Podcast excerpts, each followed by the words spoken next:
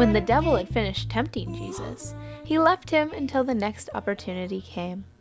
The devil is never going to stop tempting us to sin. He knows too well what he's doing. But he will wait until we are most vulnerable to do so. So stay on your guard. The enemy is roaming around, and we don't want him to have a foothold.